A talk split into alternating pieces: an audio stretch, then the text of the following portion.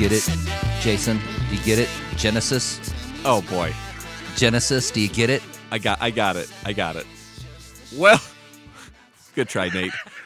welcome to the Thank weekly. Welcome to the weekly deep dive podcast on the Add On Education Network.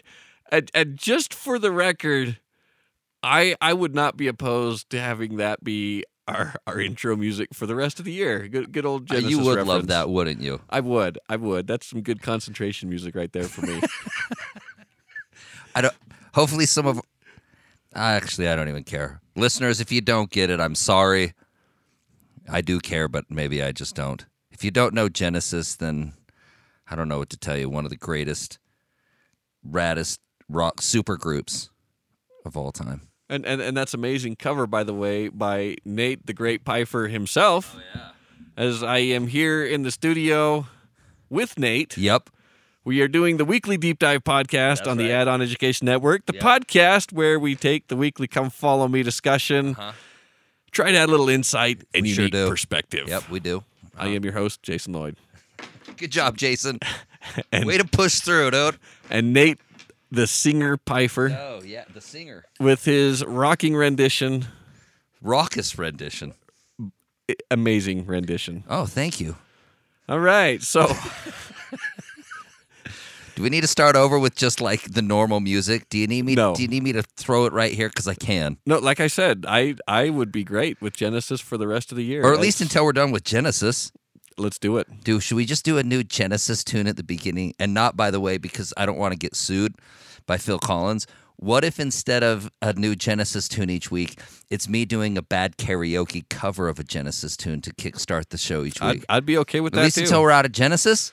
uh, uh, but like I said, this uh, this one you started with today, that's that's one of my Well, favorites. it's just because I had that one on hand because I happen to be a huge good. Genesis fan. I'll tell you what, if you're listening to this podcast right now, which you might have already checked out at this point, and to be totally honest with you, I don't blame you. Don't check out. But if you haven't checked out yet, if you want, we can do a new Genesis cover as the kickoff music, as the little bump to lead into the podcast each week.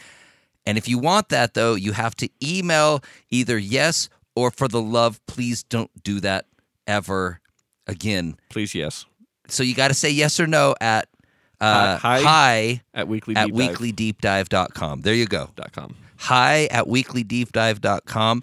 Let us know if you want me doing a karaoke Genesis cover until we're out of Genesis. Absolutely. In fact, you should uh, we should put a link to the full versions of your songs, Oh, you should. including Wuthering Heights. Oh, yeah. Okay, let's not even get into that. Let's not even open that can of worms today. All right. What are we talking about today? We've got an awesome discussion. We're diving into Genesis 3 and 4, which is going to cover the fall of Adam and Eve Okay. in the uh, Garden of Eden. And we're going to be talking about Cain and Abel. Okay, love it. And we're going to be talking about Lamech. Lamech? Lamech. And we have our first little taste of begatting, Oh, but not like full begats. We're getting there. We're warming up. That's next week, right? Next week is like a whole chapter of Oh, begats. man. All right, I got you, boo. You got me. All right. Good luck, everybody. Next week, we're going to Yeah, survive week, this don't know. together. Next week, yes, we're all in this together. I don't know if we actually can start next week with Genesis because of what I got in store for the begats. Oh boy. All right. First off, uh, before we dive into today, Genesis 3 4, we did have a question from Mike out in Oklahoma listening to the show. Uh, Mike was asking, why is it in Genesis that God is translated, Elohim is translated as God, but Joseph Smith translates it as God's in Abraham and Moses, where, where the, the difference between gods versus God in Genesis? Fair question. Elohim is translated as God with a capital G and gods with an S in all throughout the Bible. It, it's the same word translated as both. And I think what the translators are doing in, in the in the Bible, they're using two different things to kind of help them make the the, the, the call on whether they translate it as God or gods. And and the first being the verbs that are associated with it. Because if you're saying the the gods created then the verb created would match the the the the plural the third person plural. They did it right? As, as opposed to the the third singular, the he did it. So, uh, in an example for English, trying to make this uh, a little bit more comprehensive, if you were to say, they say versus he says, right? If you said God and then said says, then you would translate it as God. If you said the gods said, then then you would translate it as God. So that that said or says kind of gives you a little bit of context on how you want to translate it.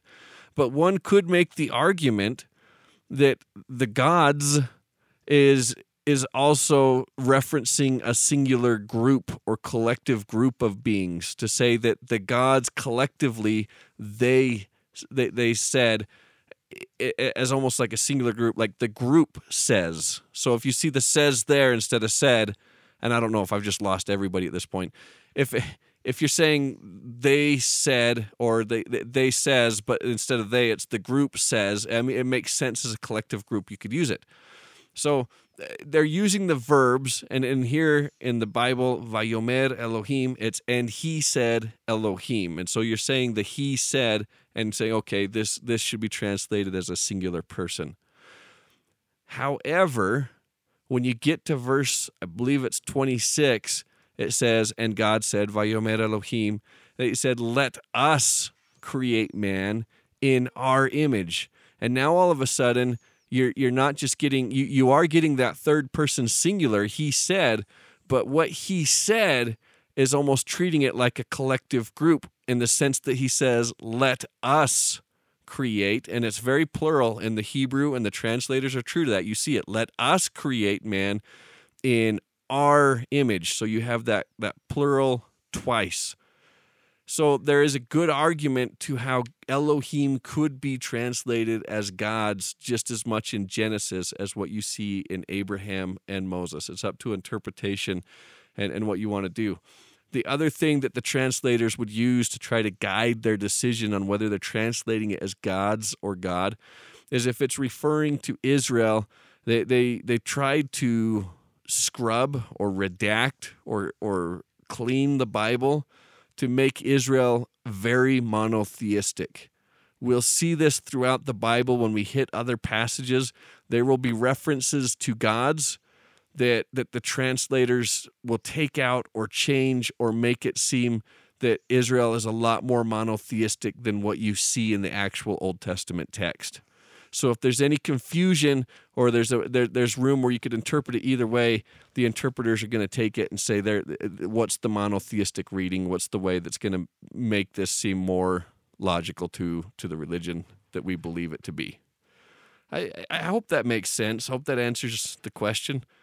Hopefully uh hopefully I didn't just muddy the waters a lot by by by by saying that. It's all great.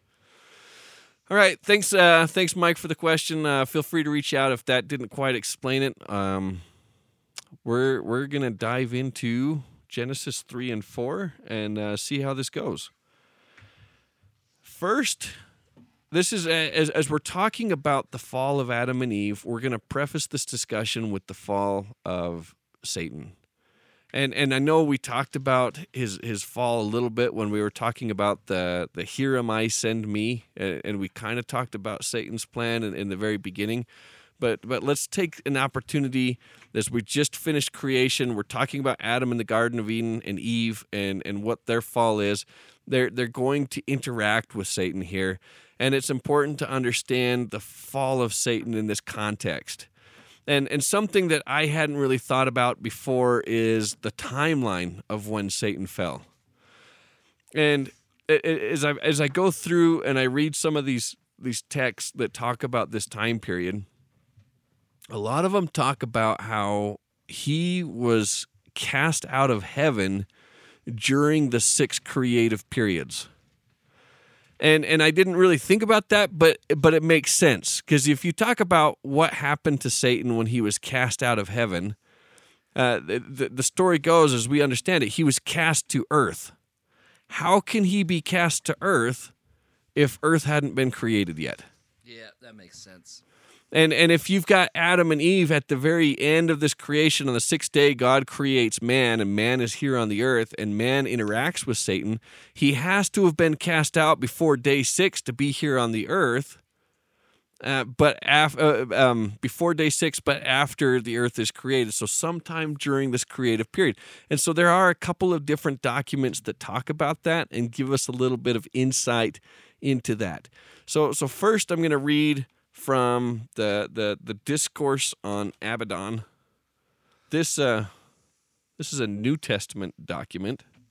This is a discussion where, where Peter and the apostles are talking to the Savior and and they ask him let's uh, the savior's answers to the very questions by the apostles the apostles asked the savior so that they might be able to preach about him to all mankind for they knew that men would ask them questions about everything and the savior did not wish to disappoint them about any matter concerning that which they asked him questions so they asked them questions about the beginning and the fall of satan and and this is Christ talking to his apostles and trying to give them as good as an explanation as possible.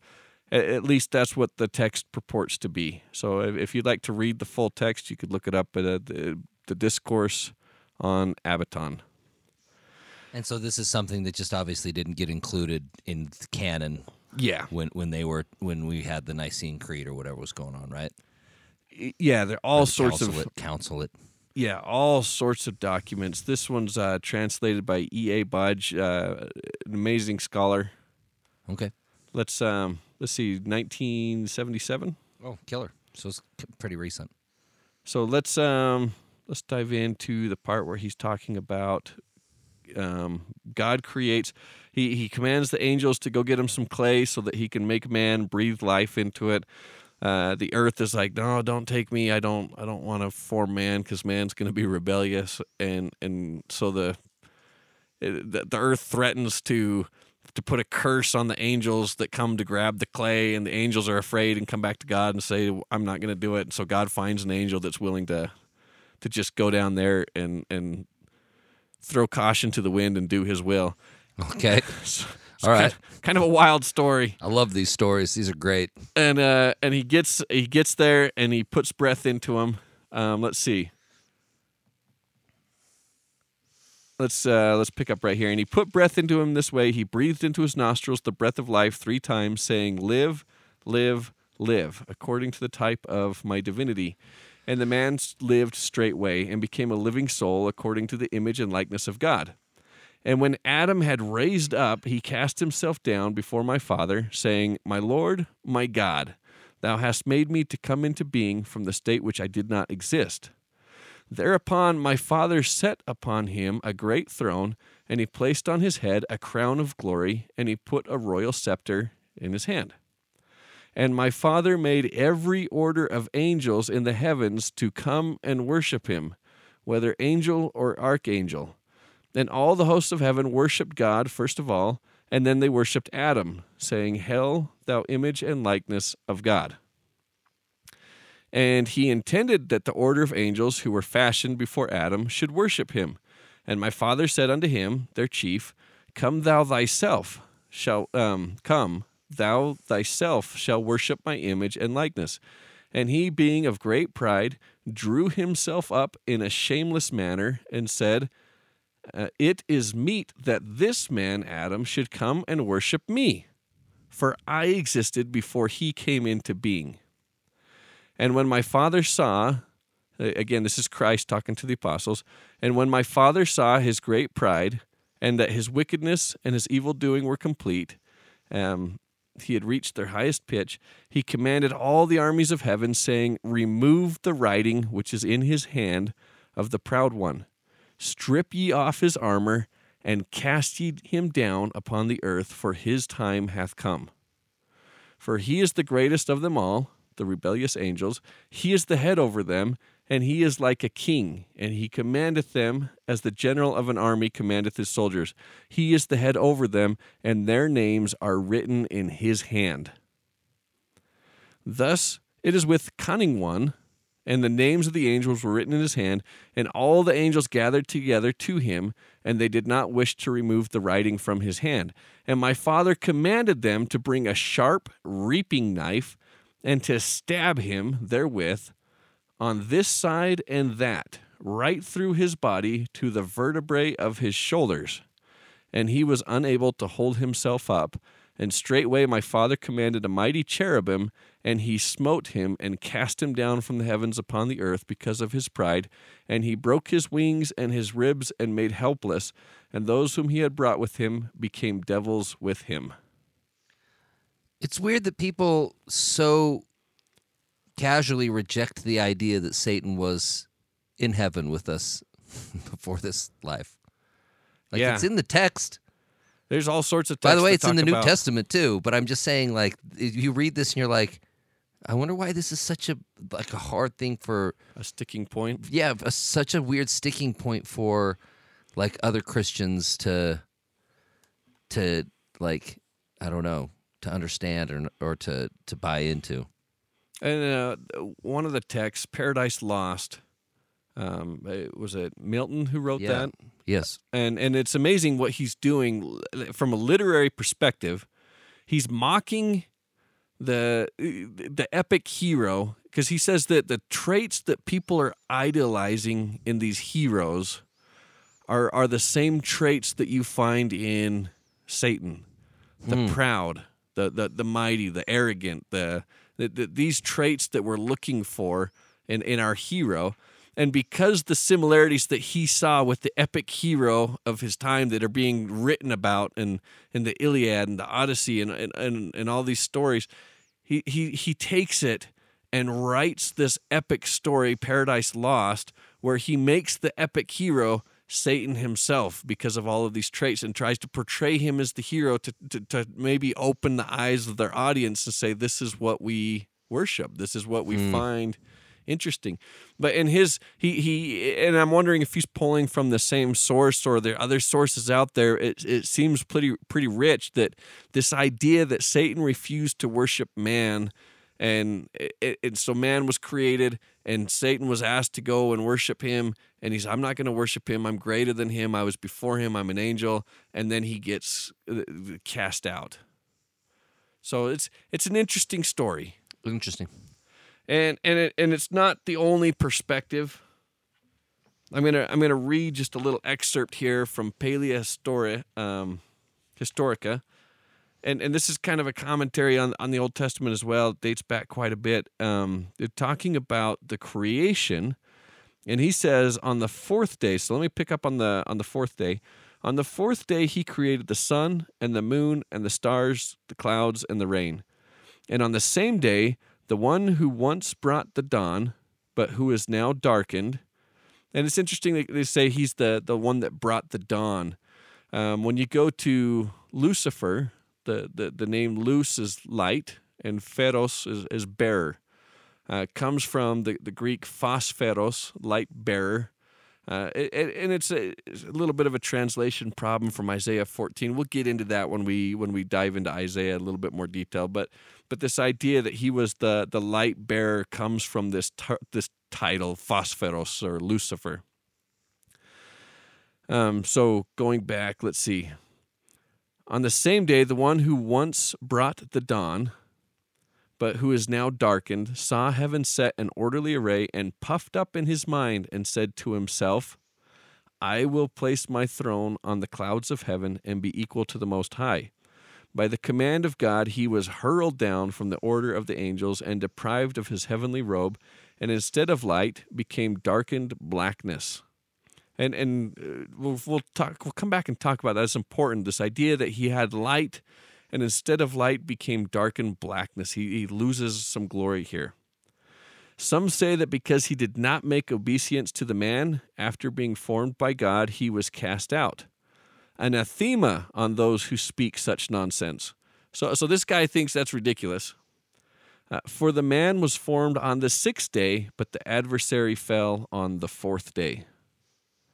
So, so from this perspective, it was when the sun and the moon and the stars become visible to earth and this idea associating with him that he wants to set his throne above all the stars. He wants to be the greatest. That he was cast out uh, on day four. Uh, the, the the light bearer, the the bright star, was cast down to the earth, which would almost make more sense playing into the story of the idea that that Satan was here before man was here, and and was inhabiting this world, and and when Adam is created, but in in all stories in all regards, you get this idea that there is conflict, and and, and the conflict is not so much between Satan and Christ it's it's Michael and and the the the dragon, right? And it's it's it's Michael, as Joseph Smith points out. Michael, he says, is is the one that becomes Adam, and this idea that Adam comes here receiving a body, and and this idea of following Christ's plan and coming down here and and keeping your first estate, receiving a second estate, versus rejecting that and and this warfare that's going to be waged against um, Adam's posterity, this one third versus these two thirds. It's kind of an interesting setting that's kind of setting us up for the story that is the Bible. Sweet. Let's keep going. Okay. Uh, when we talk about this, uh, let, let, let's, um, I'll circle back to that when we talk about Adam's children. Um, let, let's, let's do make mention to the idea that Satan fell because he wanted to be like God. He asked for God's power, God's glory be his so that he could make himself like God. That's important as we discuss now. Let's transition the context of Adam and Eve and their fall. So in the garden, God places Adam and Eve, and it's important, I think, that, that Satan comes across as very honest in the serpent here as he's as he's communicating with Adam and Eve. And and really it's not the words, it's the perspective. So I'm going to read here the commandment that God gives to Adam and Eve in, in chapter 2, leading us into chapter 3, uh, verse 17. Or let's go back to verse 16. And the Lord God commanded the man, saying, Of every tree of the garden thou mayest freely eat. But of the tree of the knowledge of good and evil thou shalt not eat of it, for in the day that thou eatest thereof thou shalt surely die. And and to me this is what god is saying as i read this command of every tree you may freely eat. To me and the idea of freely means you can eat without consequence. Of every tree you can freely eat or eat without consequence except for the tree of knowledge. Because if you eat that you're going to die there's a consequence associated it. so I don't want you to eat it because it'll it'll kill you. Nevertheless, the choice is yours. Every tree you may freely eat, but of this tree you may not freely eat. Now, compare that with what the serpent tells Eve in chapter 3. Um, and he said unto the woman, Yea, hath God said, Ye shall not eat of every tree of the garden. And in the perspective again, who's right? So God says, You may freely eat of every tree except for this one, because that one's going to have a consequence. And then Satan says, Hey, God told you you can't eat of every tree. And and he's right. God said that you can't freely eat of every tree. But what's the perspective? Right? God's saying, Here, eat everything you want. Just this one's going to mess you up. Satan says, God said you can't do everything that you want. It's it it's it, it's it's honest deception. I don't I don't know. I mean, do you see the difference in what he's saying, or am I? I think so. And and it's like when when you look at the commandments, whether they're liberating or whether they're captivating, this idea that you can't be free because you have to follow the law. Um, God says you can't do this, you can't do that, you can't do that, you can't do that. And Well- the perspective is obviously that that keeps it so that you can maintain your freedom, so that you're not subject to the negative consequences of doing the things that we're commanded not to do. Yeah, God's saying, well, actually, you can freely do anything you want to, but if you do this here or you do that, it's not, uh, uh, there's going to be consequences that restrict you, that take away that freedom. So, what are you suggesting that Satan's trying to accomplish with this? I'm, I'm suggesting that he is going to come to these people and twist the words to make the perception of it seem more restricting than liberating. And so, is he doing that to try to what? Well, and and and what he's going to say, the next thing is, hey, if you can eat of every, what about this tree? Well, we can't eat of that tree. He says, well, that tree is going to make you like God. That's how God gained his knowledge. If you want to be like God, you have to eat of that tree. By the way, there's there's the uh, there's the Satan twist right there. We talked about it last week, right? Yep. Where Satan will always give you two truths and a lie, but won't tell you which one's which ever. Right? Or he'll twist it just enough that it's that it sounds like, "Oh, this is this is a, my intentions are good here, right?" Like, look, you're supposed to become like God, right? Yeah. Cool. Well, this is this is how you do that. That's that's a good thing. Wait, Jason, aren't by the way we commanded to become like God? that's exactly it. Oh, hey, how- this is how God got His knowledge. Well, maybe. maybe. and, and and maybe he's being 100% honest. Or by the way, or by the way, too, though, is that yes, you're commanded to multiply and replenish the earth, and well, the only way that you can multiply and replenish the earth is intercourse with another human being. So, so to obey that commandment, oh, it doesn't matter that you're not married. Like this is the way that you multiply and replenish the earth. Like that's the twist every time, man. That's it. That's the twist. And the more that we can finally start to like realize that and see that in day to day actual like world around us things, the more like nefarious I feel like it becomes. Because you're just like, you sneaky SOB. and and he's telling you just enough truth to get you to start buying in what he's saying. That's exactly right. And- And, by and- the way, to justify and to like feel okay justifying it when you do finally reach that threshold where you do know that it's wrong, but you've been able to kind of righteously justify it up to that point. And and and he falls because he wants to be like God, and now he's using that same thing to get Adam and Eve to fall. Yes. You need to be like God. Truth? Absolutely. Absolutely you need to be like God. Will this fruit make you like God? M- maybe it will. Well, in some ways, absolutely. You'll if it- know you'll know good from good evil. evil. That's exactly right. So in some ways, that's even true too. And then like well, is this is the way God that isn't this isn't this how? God did it? Well, maybe in the beginning, sure, but but the thing is, is again like, but it it's not in the way that you're doing this. Maybe it is, but but what you're doing is is your your your way is you're saying because the thing is is and and we, we'll probably get to this, so I don't want to jump the gun too much. Is Jump we, it. We're we're not we're going to hopefully establish that partaking of that fruit may have not been off limits down the road. Just like certain commandments have time frames in which they are commandments even for us, right? Mm-hmm. Such as like bearing children. We're we're commanded to totally do that.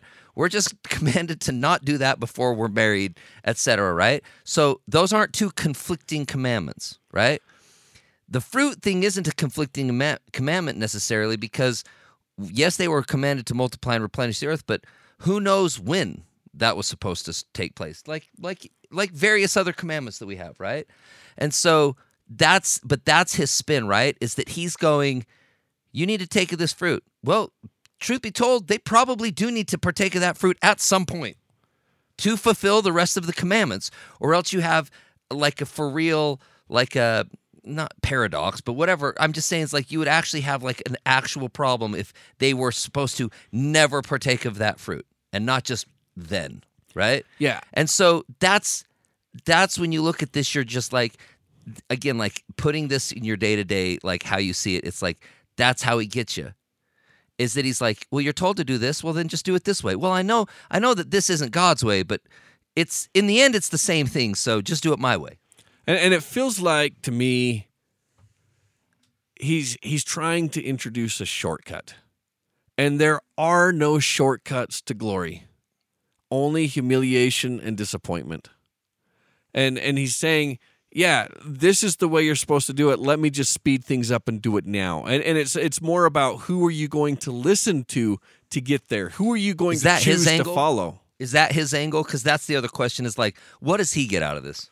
Because if if the choice in the beginning was you can you can choose the only begotten who who by the way is going to serve everyone and help you to develop and become like God or you can choose this alternative who's going to make everyone gods on a shortcut. And would that work? Look at Satan who's saying, Let the honor be mine, let the power be mine, let the credit be mine, and I am going to get you there, and I am going to be there. He is trying to take a shortcut.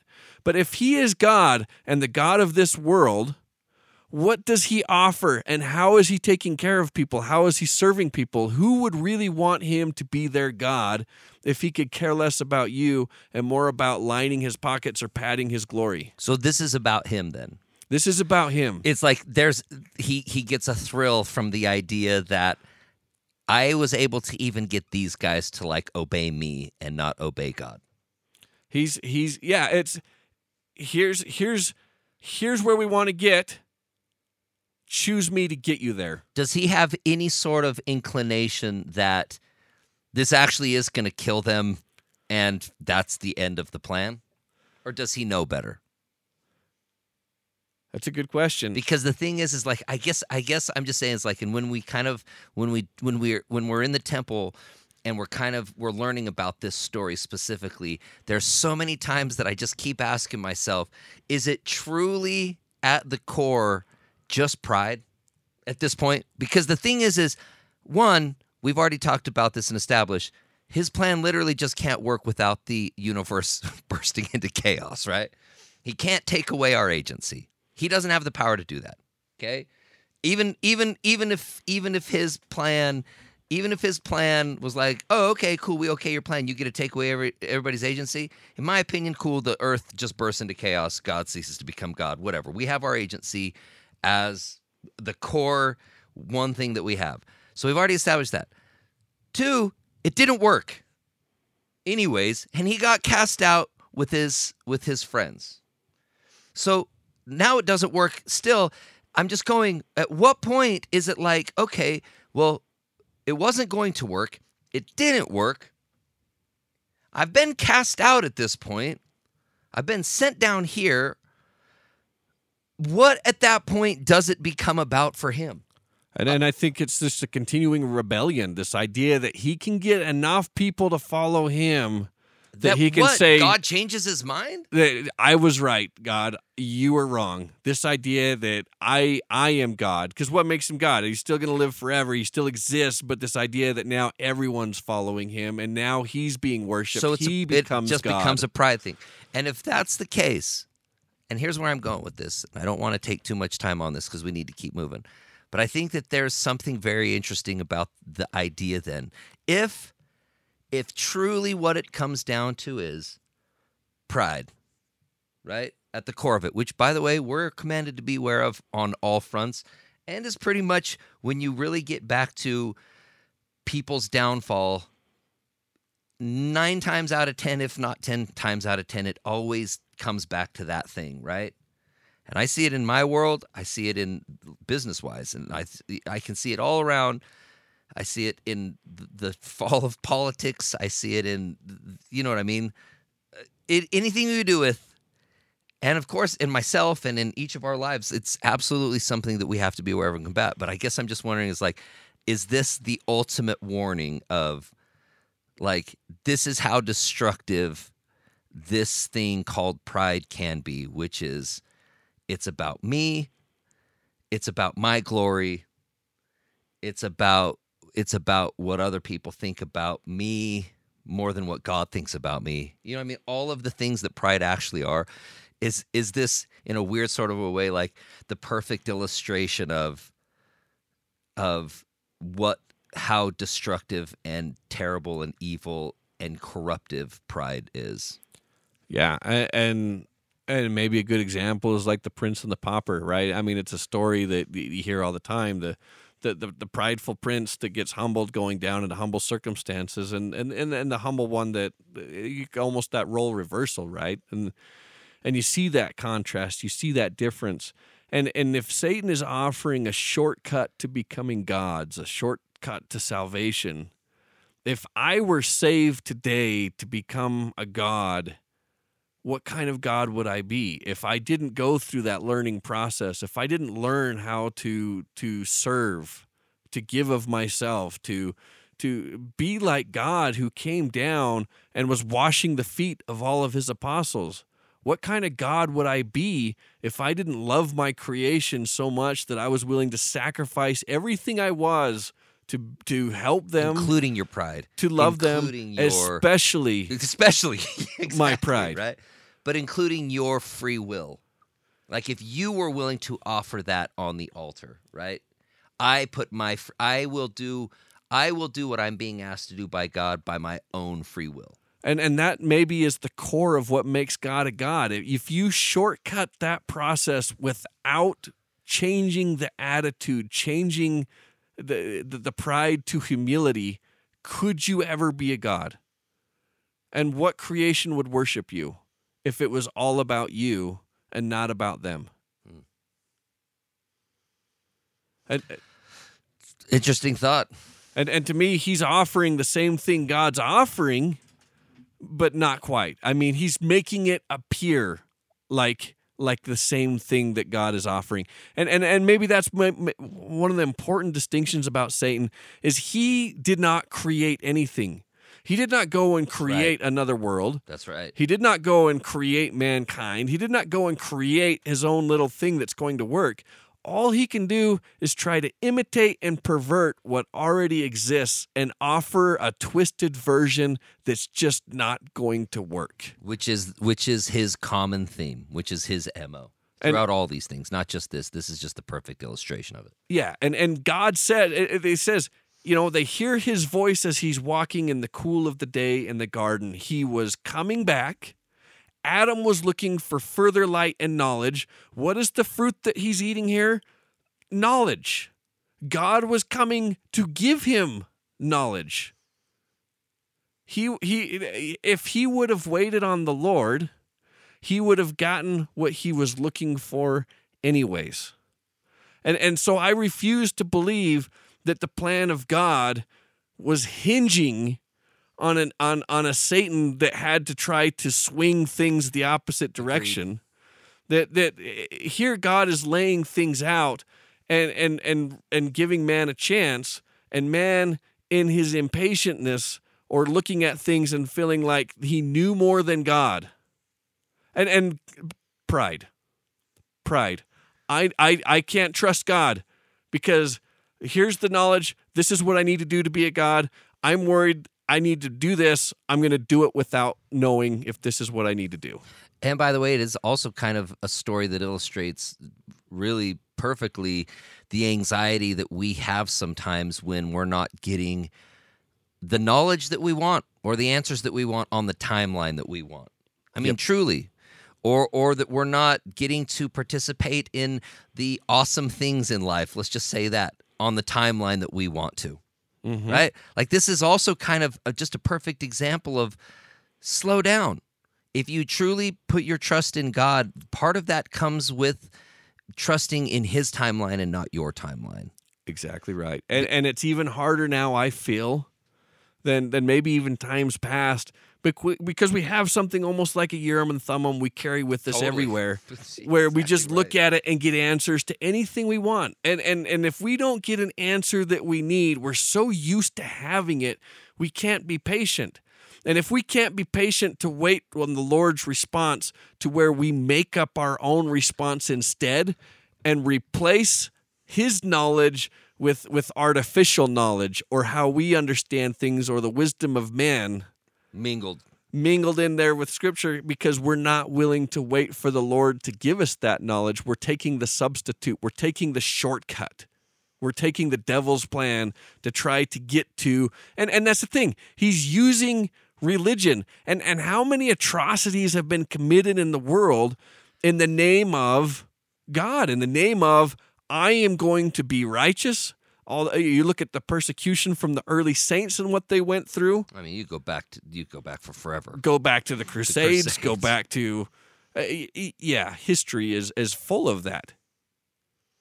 It's interesting. I want to make sure to. I want to make sure. I know that we're we've harped on this enough, and we can move on. But I want to make. I just want to put a fine point on what you just said, though, which is we now have the resources that at any given moment, at any given time, we can be given the philosophies of men. At any given time, you can always find an answer, which is terrifying, by the way, because it doesn't mean it's the right answer. It's an answer. And At any given moment, you can be told the answer to any question.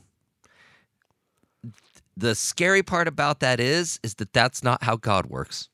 Well, and and it, it maybe put even a finer point on it because in Doctrine and Covenants it says learn by study and by faith, right? And you have this combination: seek wisdom from the best books.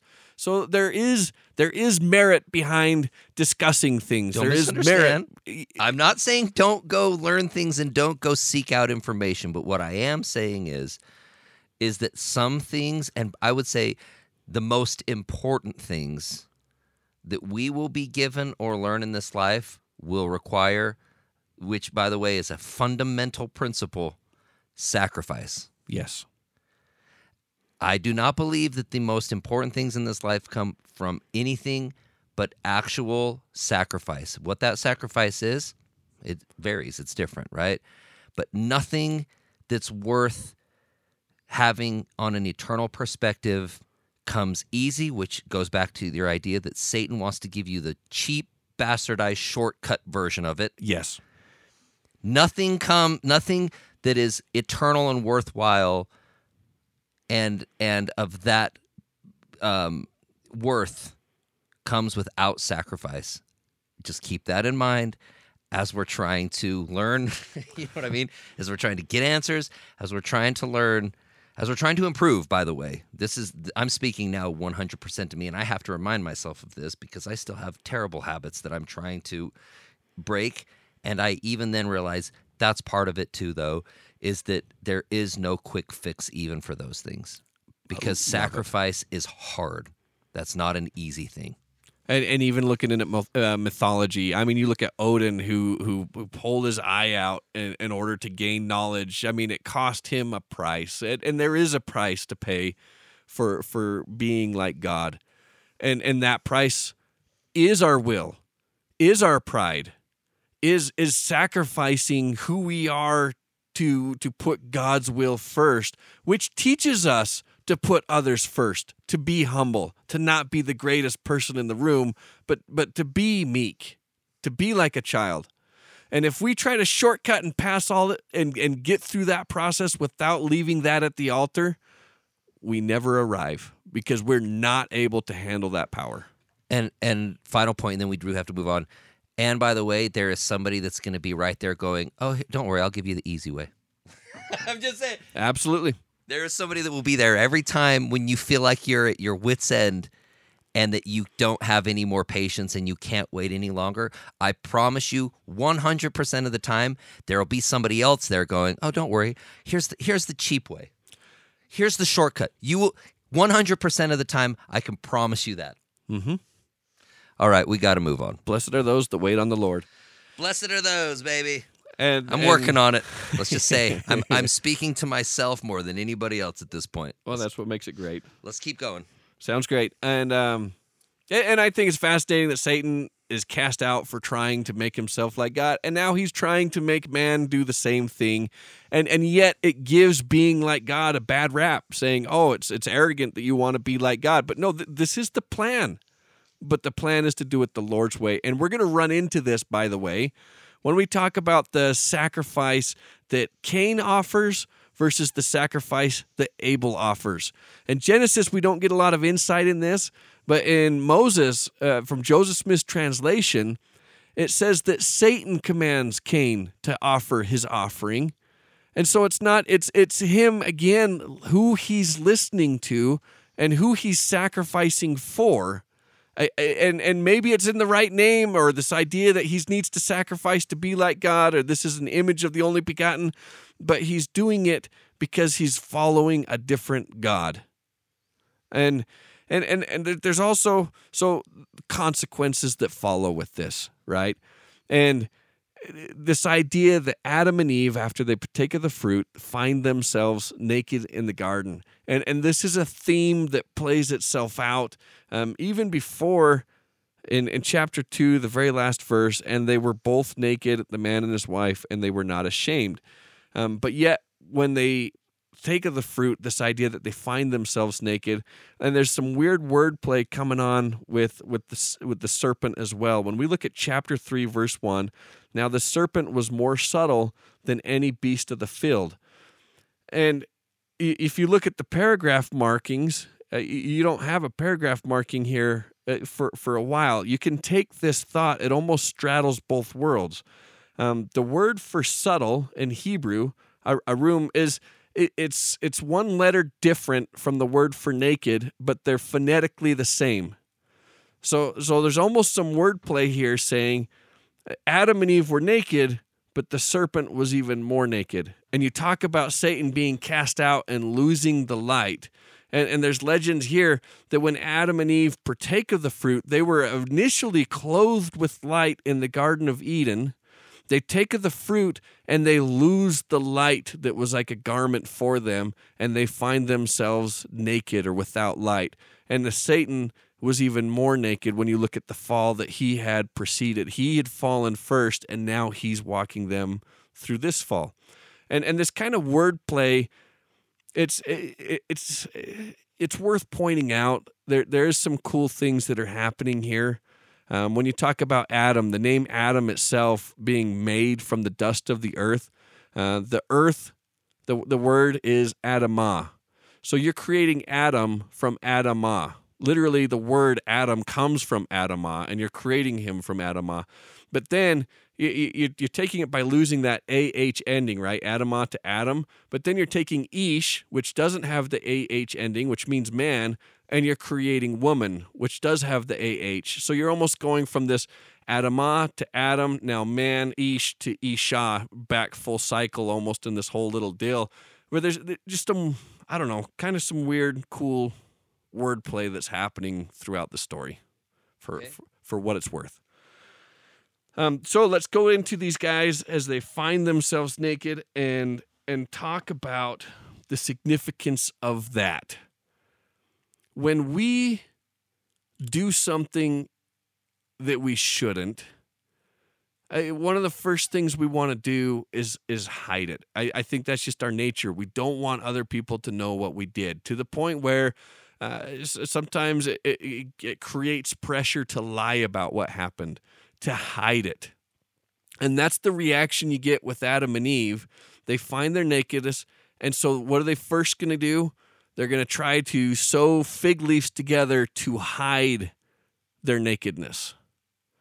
And and the this the the idea of being naked and being seen naked exposed it creates feelings of vulnerability, embarrassment, and and it's a perfect image to to put into perspective what happens when we sin.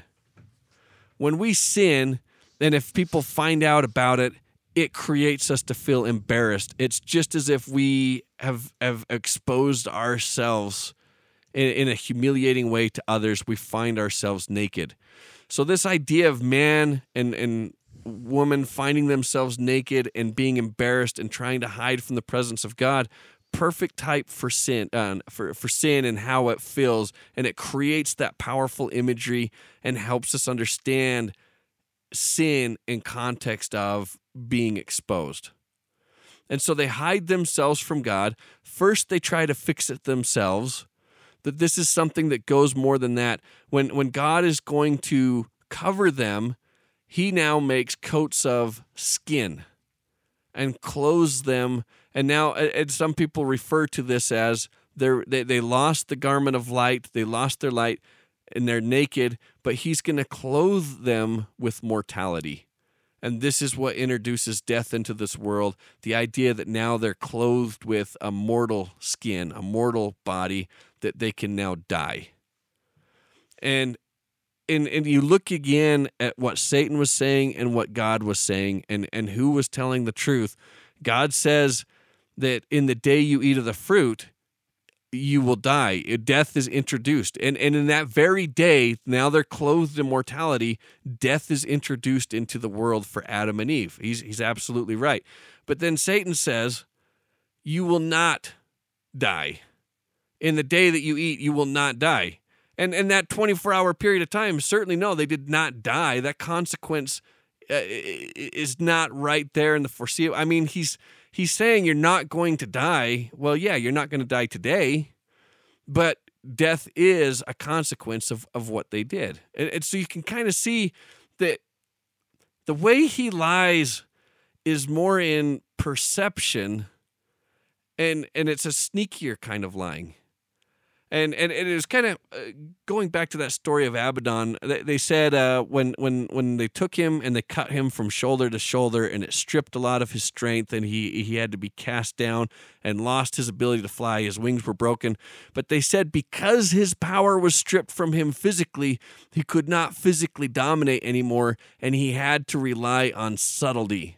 He had to rely on crafty. He had to rely on deceit and this idea that he's lying not not maybe in outright lies but sometimes we do the same thing is as, as maybe we say something that's true but we say it in such a way that we're being deceptive and creating the wrong impression and leading people along without necessarily lying. I don't know. I i, I feel like kids can be pretty good at that sometimes. I've i've been pretty good at that sometimes. Not that it's a proud thing to be good at but that's how he works. That's cool. Let's keep going that's uh, yeah.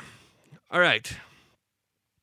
Next up, um, when we're talking about the consequence of the fall, I think uh, a powerful thing here that he says is enmity.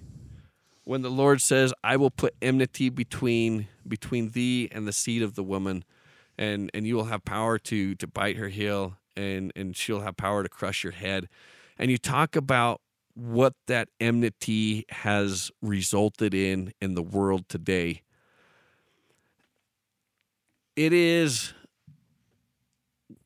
when we demonize others that we capitalize on the hate the hatred that we have for Satan to allow us to commit atrocities that we otherwise wouldn't commit. When you talk about raising false priests or armies or doing things to destroy the world. Look at look at the, the, the, rage that's created as you demonize the, the Nazi troops and make them seem inhuman. And and and you look at uh, Vietnam or the soldiers and they're called baby killers. If if you can take somebody and explain them in terms of being a demon or a devil or being Satan, naturally you're going to get a lot of people to jump on the bandwagon and hate them because you're using that natural enmity for Satan to inspire a hatred and inspire wars and violence and, and all of those things that we were talking about a little bit earlier. And and God and his wisdom, knowing that man now has this knowledge, but he is going to to die, man could partake of the tree of life now and live forever. But if he does, he's going to live forever in a fallen state, in a state he can't be with God. So he places cherubim with the flaming sword. Uh, maybe a, a funny little story here in, in modern Hebrew. Uh, they, they didn't have a word for cabbage because uh, Hebrew was a dead language. You have to kind of resurrect it with words, words that you have in the Bible, right? And there, there was no word for cabbage. No one spoke this language, so they try to take a word that they don't normally use. I mean, cherubim became the word for cabbage in, in modern Hebrew. So, if you're reading the Bible from a modern Hebrew perspective, God put cabbages in the Garden of Eden with the flaming sword. Yeah these these Cabbage Patch Kids had some real heartburn, baby. To, to, to guard the way of the tree of life, to keep them from living forever in their sins. And you look at the tree of life, and it's being protected by cherubim or, or it's forbidden it's restricted it requires special access to get to it and and, and going to this idea lehi partakes of the tree of life but is he restricting anyone from coming to the tree he's he's instead inviting everyone to come hmm. and this idea that the atonement is the tree of life and god does want us to partake of it the thing is we have to go through preparation and change ourselves before we can take the free of life. Yeah, and in Lehi's dream, it's not like you started at the tree of life. It's not like you started there and he was saying, okay, now we all just started here, everybody eat this. Adam and Eve started at the tree of life, right? Mm-hmm. Like they actually physically were like, hey, this is in the garden with the rest of us. I think that that's a pretty important distinction between those two stories. Is that Lehi was inviting people to walk the straight and narrow path, make it through, you know what I mean, like the the the darkness, avoid the pitfalls along the way, and then meet him there at the end. Right? Like he like to your point, there's there's a lot of context to the difference between those two stories. And after Adam takes the fruit that he shouldn't, he's separated physically from it. right. And and, this is work his way back. and had to work his way back with angels standing as sentinels, cherubim guarding Yes. the way. And and what are they guarding it? How do you get by? God says everyone's welcome to come back, but how do you get back? And the cool thing is, you you look at this Garden of Eden. eh, we've already talked about it being on a raised surface because the water flows down out of it. Uh, you, look at the the tree being inside of there. You look at the structure of it, the presence of God inside of the garden, and and being cast out to to where you're cast out uh, to travel back in as it faces east. You have to take this direction back into the west, go back into to to the presence of, of the Lord. Well, you have to sacrifice and then climb back up to it, right? Yes, and, and and going on with our discussion of Moses and the exceedingly high mountain, th- there is a price that has to be paid, and and when you look at, Uh, like when I was a kid, we used to go to the Fun Dome up in Sandy or whatever, right? And, they have the all the arcades, and you have the tokens to play the different machines. But in order to get a token, you have to pay real money in the machine and exchange it for the token, right? Well, in order to to pay a token to be able to get into partaking of the tree of life, there are certain commitments or promises that have to be paid, and you pay these prices and receive these tokens that you can use to pass through the sentinels, the angels, and and that is the whole process of restoration. And and the idea that every temple subsequent to the Adam and Eve leaving the garden was designed to replicate the garden itself. The menorah was shaped like a tree that was sitting inside of the holy place. The curtains had cherubim woven in it, separating the outside world from being able to go into the tree. And the idea that the endowment, and, and by the way, the word endowment is used interchange- interchangeably by Joseph Smith with endowment. Endowment comes from the Greek to be clothed. Th- This idea that endowed is to be clothed or or put a clothing upon you of power to allow you this gift. Well, it's similar to the similar to the light that Adam and Eve were clothed with before they found themselves naked. Yes, and and the restoration. This is you lost your clothing. Now, when Christ sacrifices animals to give them coats of skin, because I mean, where are you getting the skin from if you're not sacrificing? Yeah, I mean that that's an important thing is that even then there has to be death to be restoration. And, and and it's a symbolic of him coming to die at a future time. His life is going to pay the price to allow them if they if they subscribe to certain behaviors, certain covenants, they'll receive certain tokens that allow them to pay that price. They will be clothed upon to cover their nakedness. The Hebrew word for clothe is kafar, which is translated as atonement. The same word. So you see clothed, you can translate it as atoned if if it's coming from this this kafar, which is where we get Yom Kippur, day of covering or day of atonement. So you get back in and you're covered and allowed to go and now partake of that tree now that you're ready. So it's not that God's saying never come partake, never become like God. It's get ready first. And what did and it's funny because what did what did we I mean to kind of full circle on this, right? Is that is that what God requires because of that separation is a long and arduous journey, right? And mm-hmm. what is the first thing that we're taught? What's the first principle that we learn about in the temple? What's the first thing Adam and Eve were commanded to do when they were kicked out of the garden? Offer sacrifice. So sacrifice, even then, is like this comes back full circle, right? Sacrifice is required. Patience is required. A long journey is required. And again, we've talked about the symbolisms with like the baptismal font and how that's just the very beginning, but even the idea of of traversing space and time or that sea between us and, and God, right? The idea of Noah and his ark. You know what I mean? It's like there there's so many the Ark of the Covenant, right? Is that is that all of this still pertains to a journey or a traveling from a physical separation, right? Even our journey, right? As we are as we are born into this world, there is a separation there. I mean, between us and our mother, or the person that is in this in this role playing God, or the person, you know what I mean, giving life, right? Is that there's there's always the symbolism of the physical separation requiring a journey to get back to it, right? Yes. And who was right there to go, hey, I have a faster way to do this? Who is right there to go, hey, here's the shortcut back. Here's a side door. Here's the side door. Look, go take that fruit. Look, the other tree's right there. Grab it. I mean? Grab it quick. Quick, take this one, go get that one. Thank God cherubim's there to be like, no, no, no, no, no. You can come back here. And by the way, that's the other thing too, right? Is that you look at that and and God placed cherubim um, cherubim and the flaming sword in front of that tree, but not without hope of ever getting back to it. It's like, no, no, no. Now you've just got to now you've just got to do the journey. You've you've just got to make the arduous journey back. And and this is why I love the Old Testament so much is understanding the context of the Old Testament makes the New Testament make so much more sense. Look at the the atonement and Christ's death in context of the fall.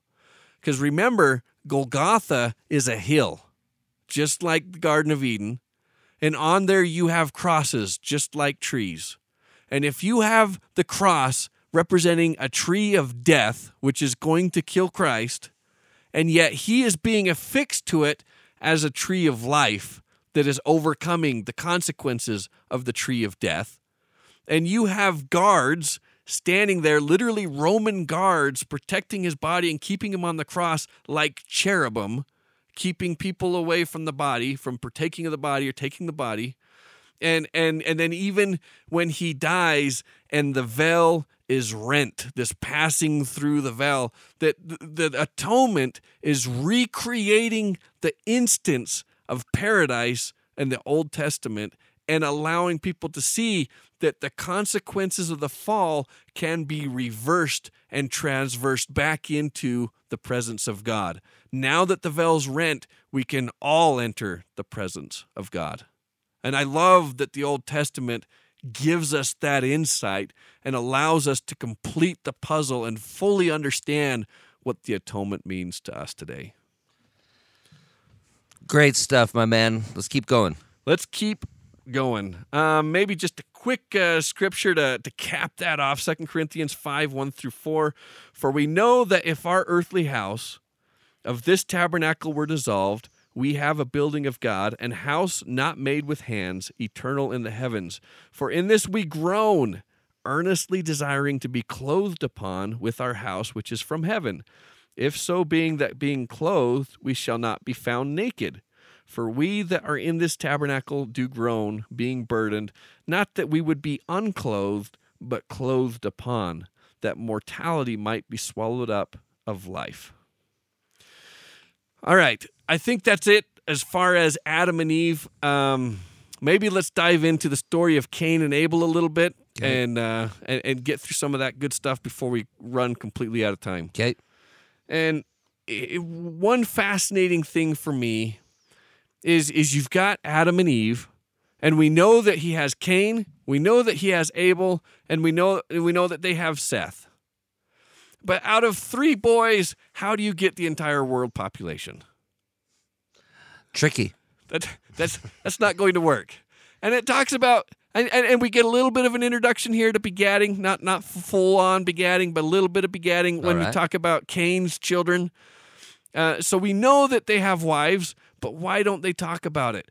And and and for me, this is the cool an, another cool part of the Bible is that the symbolism and the stories being told here say he has hundreds of kids or 30 kids or 20 kids or or obviously more than just 3 or we wouldn't have our our posterity today but by only mentioning the 3 you have Cain, Abel and Seth of those 3 Abel and Seth are counted as righteous and Cain is is is counted as wicked and cast out I, that's an interesting equation that I feel like we've seen before. Yeah, and this idea that one third of Adam's children fall away and are cast out. Adam playing the role of God here with his wife and and his children, and then you have this th- th- this the idea is that the scriptures are telling us God's story and and setting the stage. And really, the Old Testament is the the family history of Christ, leading us up to the story of Christ and how He's going to save His children. But through here, you can almost see the voice of God telling us a greater story or telling us about where we are, where we come from. And the story repeats with Ham and his three kids. And, and it's just, it's interesting. We've seen it before. We've talked about it before. Uh, that, that's all I'll say as we, we move into the next deal with, with Cain, Abel, and, and Seth. Um, Cain is, is, Satan says, go and offer a sacrifice. And he offers the, the fruit of the ground. And and as I try to look at this and understand what went wrong for him, because I I believe God commands to uh, for his children to offer the first of their fruit and the first of their flocks. And the big difference between Cain and Abel right now is Abel is a shepherd. He's going out with the flocks. Cain is a gardener. He's got the the plants and and the crops. The shepherd versus the gardener, this is the very first instance we have of those two having a struggle, an issue. This is going to play a prominent role not only throughout the Bible, but throughout all of history. The Egyptians established city dwellers. Hyksos come in, these shepherds conquer Egypt, and now they have these foreign rulers. They hate shepherds, they distrust shepherds. So much so, Joseph tells his dad when he brings him down into Egypt, don't tell him you're shepherds. they don't like shepherds.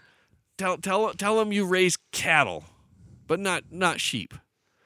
And, and you, you, it, it happens over and over throughout all of history. This rivalry that starts with these first brothers between your, your nomadic versus your city dwellers.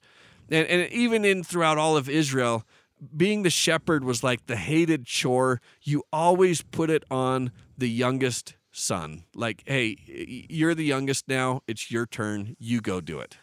Nobody, nobody liked the shepherds, which also is going to flavor when when Christ is born. The fact that shepherds come and visit him, representing one end of the social spectrum, versus the magi, representing the, the exact opposite end. But this is where that story begins, even from the beginning Cain and Abel. But when it says that he's, even though they say the first of your fields and the first of your flocks, Cain's sacrifice is not accepted. And and I I read this and wonder when he says he offered the fruit of the ground. That could mean a couple of different things. One, it could mean that the ground produced it by by growing the plants and so he's harvesting his plants and and giving it to the Lord. But I wonder if he's not literally picking up the fruit that fell to the ground Oh, interesting.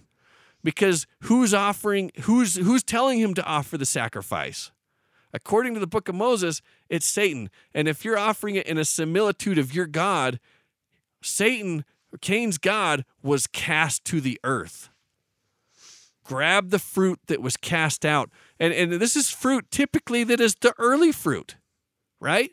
It's it's not the it's not the new young small firm fruit that's stuck on the tree. It's the one that's been there the longest that's a little bit older and heavier that's falling to the ground. Grab that first fruit that's fallen to the ground that's rotting and cast out and that's a similitude of the God that you've chosen to follow.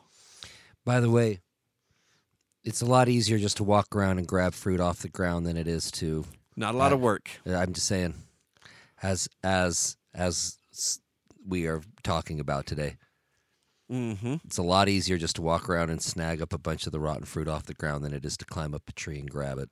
What's the what's the price you're willing to pay for the knowledge, or are you looking for the shortcut? Keeps coming back. Keeps coming back.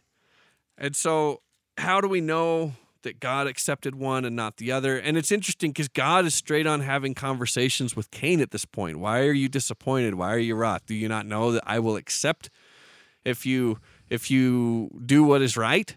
Uh, and some stories or accounts about this, they say that fire came down from heaven and consumed Abel's sacrifice, but didn't touch Cain's, which gives you an idea of, of how of how he was known. Um, and there's all sorts of different stories that, that talk about this time period. And Abel having a twin sister, and Cain having a twin sister, and Cain was jealous that Abel was able to marry his twin. And it- there's weird stories that, that, that go into this. I, I'm not going to dive into too many of those. We don't need to do that. Not not with the very little time we have left. No, no. Um, but for whatever, for Cain, Cain is upset, jealous with Abel, and and he rises up. Here we have the first murder, and and Cain gets a mark put upon him. The book of Moses explains this indifferently when it talks about uh, uh, secret combinations. He killed Abel to get gain, to inherit his flocks, and now he can offer the first of the flocks as well as part of his sacrifice and make things right. But he's doing it to get gain, and he creates this oath and the secret combination to go and kill Abel for it. And now Cain is cursed and cast out, and and Abel's dead. Adam and Eve are distraught, and they wait, according to some accounts, as much as 30 years before they go and, and have another son, and Seth becomes their, their new heir. And, and in some stories, they talk about um, Cain. It, it says right in the Bible that he is he, he is distraught and says, People are going to hate me and they're going to kill me. And the Lord sets a, a, a mark upon him so that people won't slay him. And he's this vagabond. And, you could have a whole discussion on capital punishment or justice or whatnot. I'm not even going to I'm not even to touch that right now. Um, but what is the fate of Cain, and what happens?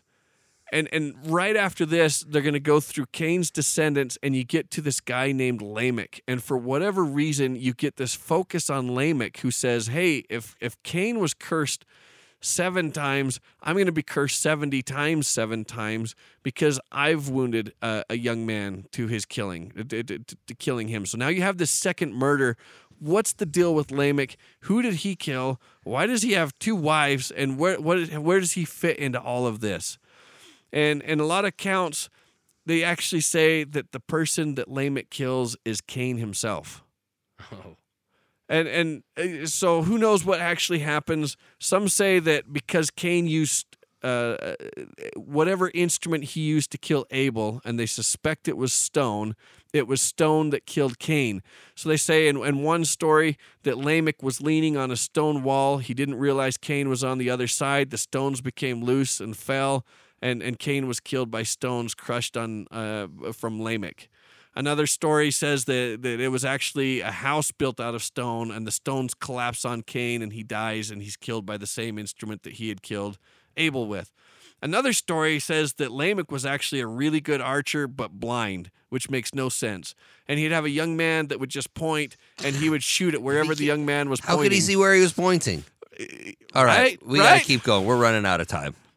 And then the young man points to rustling in the woods, and he Oh shoots, and it's Kane Cain, and Cain dies. All right, all right. Let's. Who knows what happened? Okay, I love I love these stories. I want to know what happens to Cain, but I really want to finish this podcast in some sort of a decent time. Brian. All right, next week we're going to be talking about some begats. Jason, I got a little surprise for you for our listeners. Um, and anything else we need to talk about now? Or are we good? I think uh, I think we're. All right. Until next week. See ya.